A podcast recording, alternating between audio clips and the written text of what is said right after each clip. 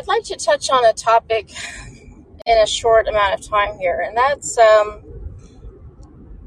the law of self defense and uh, the issue of crime today.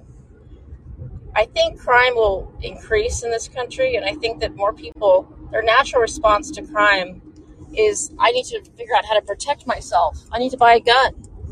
But um, if you buy a gun, right, and you, you intend to use it, right, uh, you need to understand the law of self defense and when you can legally use that weapon.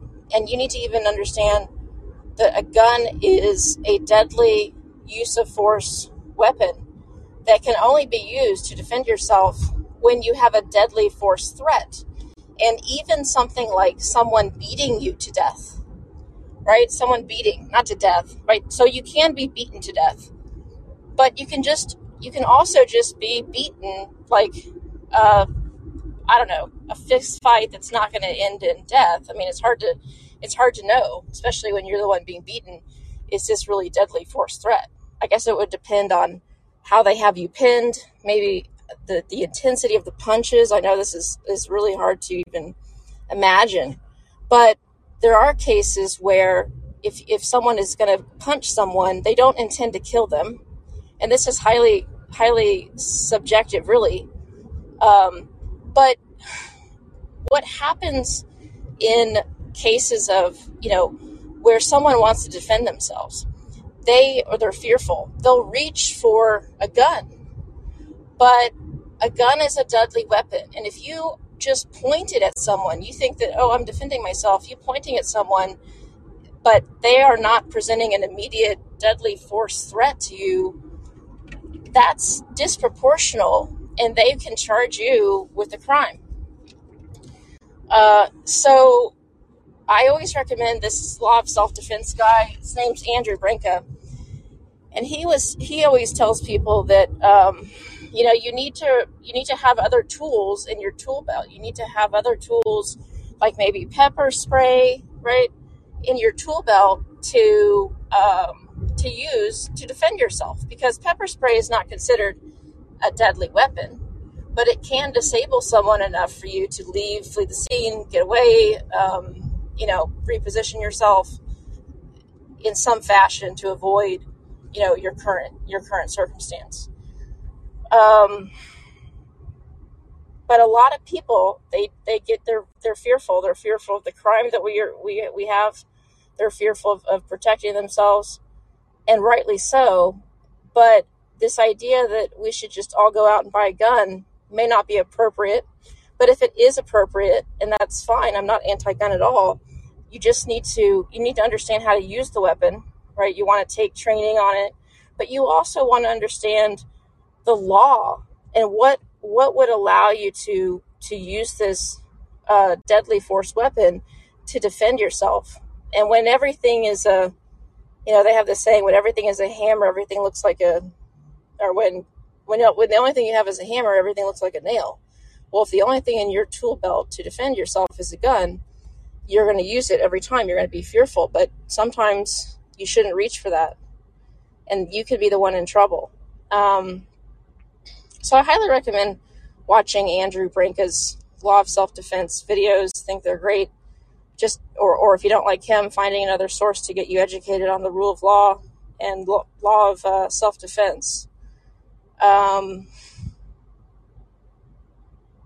because it really if you if you make one wrong move right you're looking at 10 20 years easily when you think you were in the right for pointing the gun at somebody who was approaching you going to attack you but if this person didn't present a deadly force weapon against you you know you might be you actually might be in the wrong.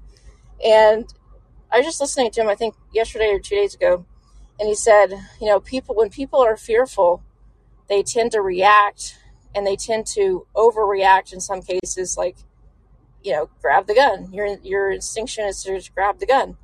And um, a lot of times you need to be aware that that's not the appropriate response. And in the gray areas right there's gray areas where you know you bring a deadly force weapon to a fight right where there's a guy maybe beating you Maybe you're a small female, you're up against a big male. Uh, is that considered disproportionate to fight? Yeah. So if you bring a gun, would that be okay? I mean, I guess I think it still depends on if you think your life is in danger, right? Just because he can punch you faster and harder doesn't mean that you're going to die from that or create great bodily injury. So re- remember that these are fuzzy circumstances, they happen all the time. You have to use your best judgment, and the best judgment is keeping yourself alive, keeping yourself from, from great bodily harm or death. Um, so defend yourself. I don't want to give anyone the impression they shouldn't defend themselves, but just be careful whenever you're defending yourself and make sure that you're not using a disproportionate amount of force against a potential attacker. And remember that when you go hand to hand with somebody, right, or you you you present a deadly force weapon like a gun, um, you your actions will be evaluated by you know a court, a grand jury, uh, and then 12 you know potentially 12 jurors that are going to decide your fate on what was reasonable in the moment. And they have the hindsight. They have the hindsight right of watching the events seeing the whole picture. They're going to include things in their analysis that you didn't know.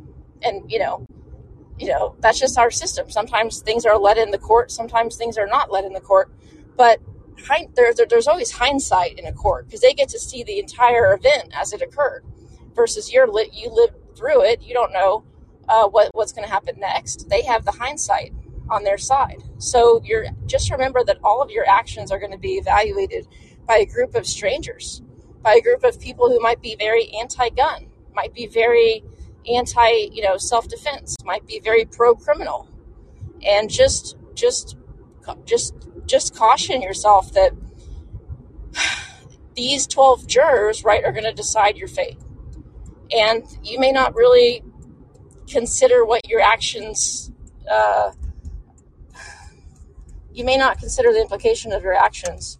And you may just assume this is the problem is that people assume they have the right to defend themselves in all circumstances using all types of weapons for defense right? But that's just not the case. And you know this stuff should really be taught in school this is the type of practical education you know criminal law self-defense law. I think the basics of the law should definitely be taught in high school. Um, and i don't i have no idea why this stuff isn't taught. Um, everybody needs to know this stuff.